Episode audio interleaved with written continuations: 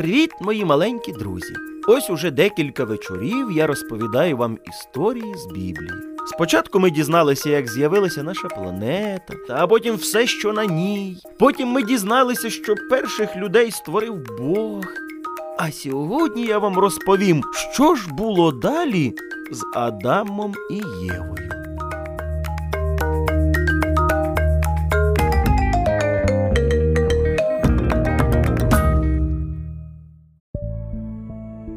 Сотворив першу сім'ю, посадив для них прекрасний садок, а в тому садку росли дерева, плоди яких були смачні і придатні на їжу. Також було декілька особливих дерев.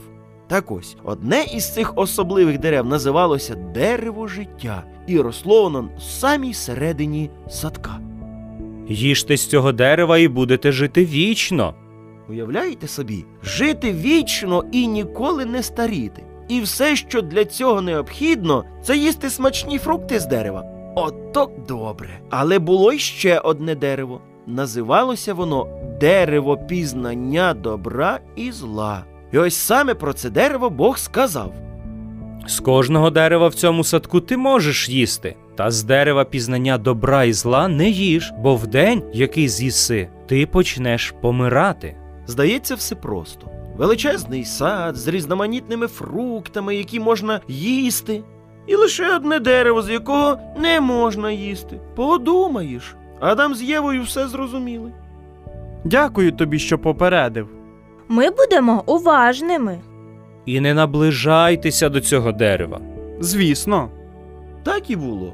Адам з Євою працювали, відпочивали, доглядали сад, пильно слідкували, щоб не наближатися до дерева пізнання добра і зла. Але варто в цій історії розповісти вам про ще одного учасника, якого звали Люцифер. Колись він був другом Бога, але зараз він став заздрити і звинувачувати Бога, що той нібито несправедливий. Заздрість то дуже недобре відчуття. І через це колишні друзі стали ворогами. І ось Люцифер став шукати собі однодумців. Щоб його ніхто не впізнав, він вирішив перетворитися на змія. І якось Єва, дружина Адама, прогулюючись садом, розглядаючи квіти, метеликів, ну тако собі замріялася і підійшла до дерева, про яке Бог попереджав, щоб з нього не їсти. А там сидів змій. Ну, пам'ятаєте, Люцифер, який на змія перетворився.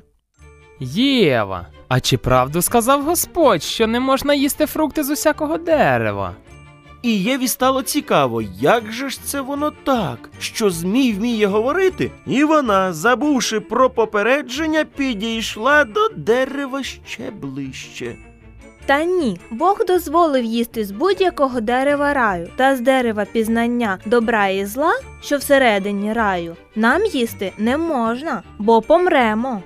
Зовсім ні, не помрете. Та знає Бог, що коли ви з'їсте цей фрукт, то станете як боги. Ну, звісно, Змій Єву обманув. А вона, поглянувши на прекрасні фрукти, все ж таки вирішила спробувати один. Вона відразу не померла та почала старіти. А цього помітити відразу не можна було. Побачивши, що нібито нічого й не сталося, вона взяла ще один фрукт і ще, а потім пішла з ними до Адама. Бог, напевно, помилився, адже нічого зі мною не трапилося. З'їж. Що ти накоїла? Моя кохана дружина, як ти могла? Бог ніколи не помиляється. Адам розумів, що тепер Єва помре, бо так сказав Бог, але він її так сильно кохав, що вирішив також з'їсти цей фрукт. Відразу ж вони відчули прохолодний вітерець, помітили, як травинки потрохи починають жовтіти і в'янути. Тоді вже і Єва зрозуміла, що вона накоїла.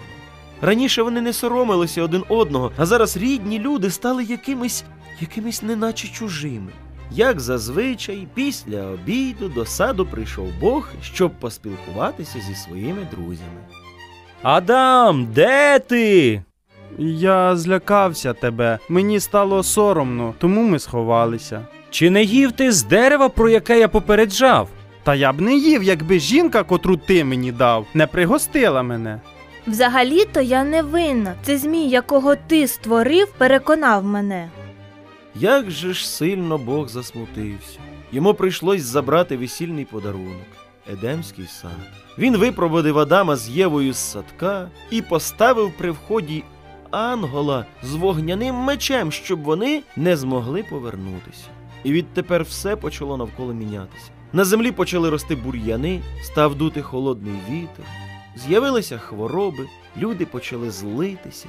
І відтоді на нашій землі з'явилося велике зло, яке є аж дотепер. Ото, друзі, прошу вас, пам'ятайте історію Адама і Єви, як вони не довіряли Богові і що сталося з ними. Не дивлячись на все зло, яке нас оточує, ніхто нам не забороняє слухатися Бога і довіряти йому. Тож я бажаю вам завжди бути слухняними і добрими дітками. Гарних вам снів!